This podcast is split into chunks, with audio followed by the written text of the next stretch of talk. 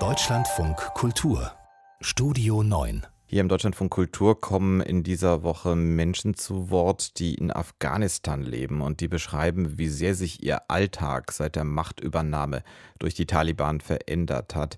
Das betrifft alle Menschen dort, aber zum einen besonders Frauen und zum anderen auch besonders äh, Menschen, die in Berufen arbeiten, die man unter der neuen Herrschaft nicht ohne weiteres äh, ausüben kann oder wird können.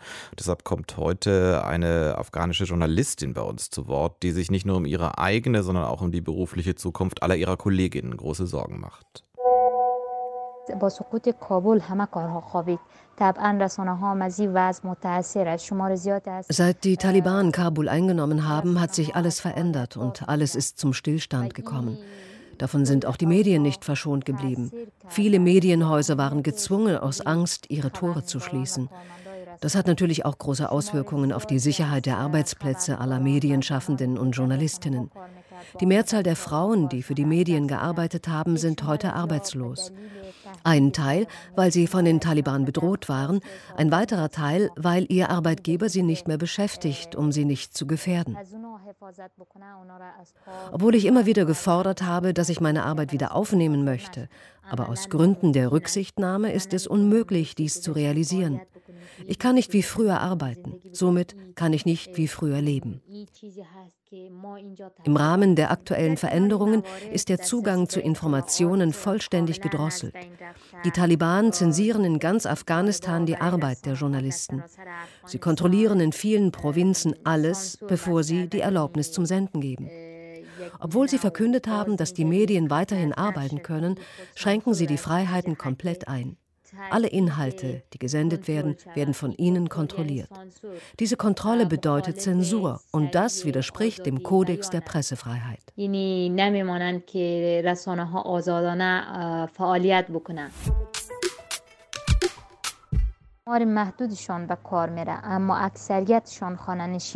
Viele Frauen, die offen angegangen und bedroht wurden, können keinen normalen Alltag mehr leben und sind untergetaucht.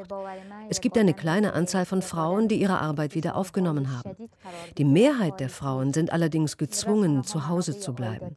Dazu kommt, dass die Journalistinnen, die ihre Arbeit aufgrund der Sicherheitssituation aufgeben mussten, auch keinen Lohn erhalten, obwohl ihnen dieser zusteht.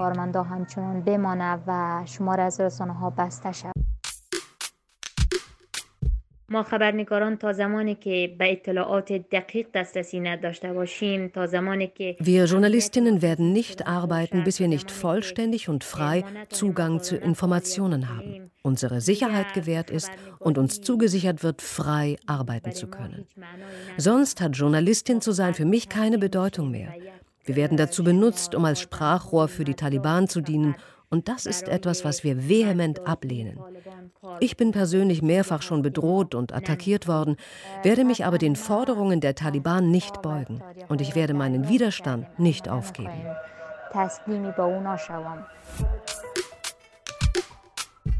خانم ها از ادامه کار و تهدید طالبان Frauen, die durch die Taliban gezwungen sind, ihre Arbeitsstellen aufzugeben und von den Taliban attackiert werden, haben sich in den letzten Tagen zusammengeschlossen, um zu protestieren, um sich offen dazu zu bekennen, dass sie sich den Anforderungen und Vorstellungen der Taliban widersetzen. Sie stehen nicht nur im Fokus der Bedrohungen und Attacken der Taliban, sondern auch in dem weiterer Gruppierungen mit fundamentalistischem Gedankengut. Allerdings sind diese Frauen bis jetzt noch nicht in dem Evakuierungsprozess berücksichtigt.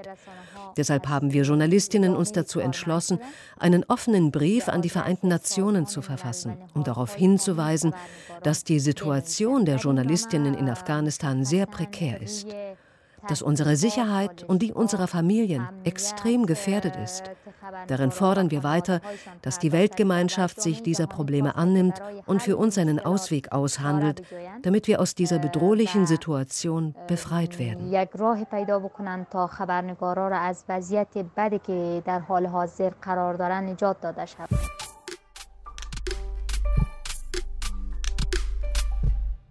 Das ist die dritte Stimme aus Afghanistan gewesen, die Sie in dieser Woche hier im Deutschlandfunk Kultur hören konnten.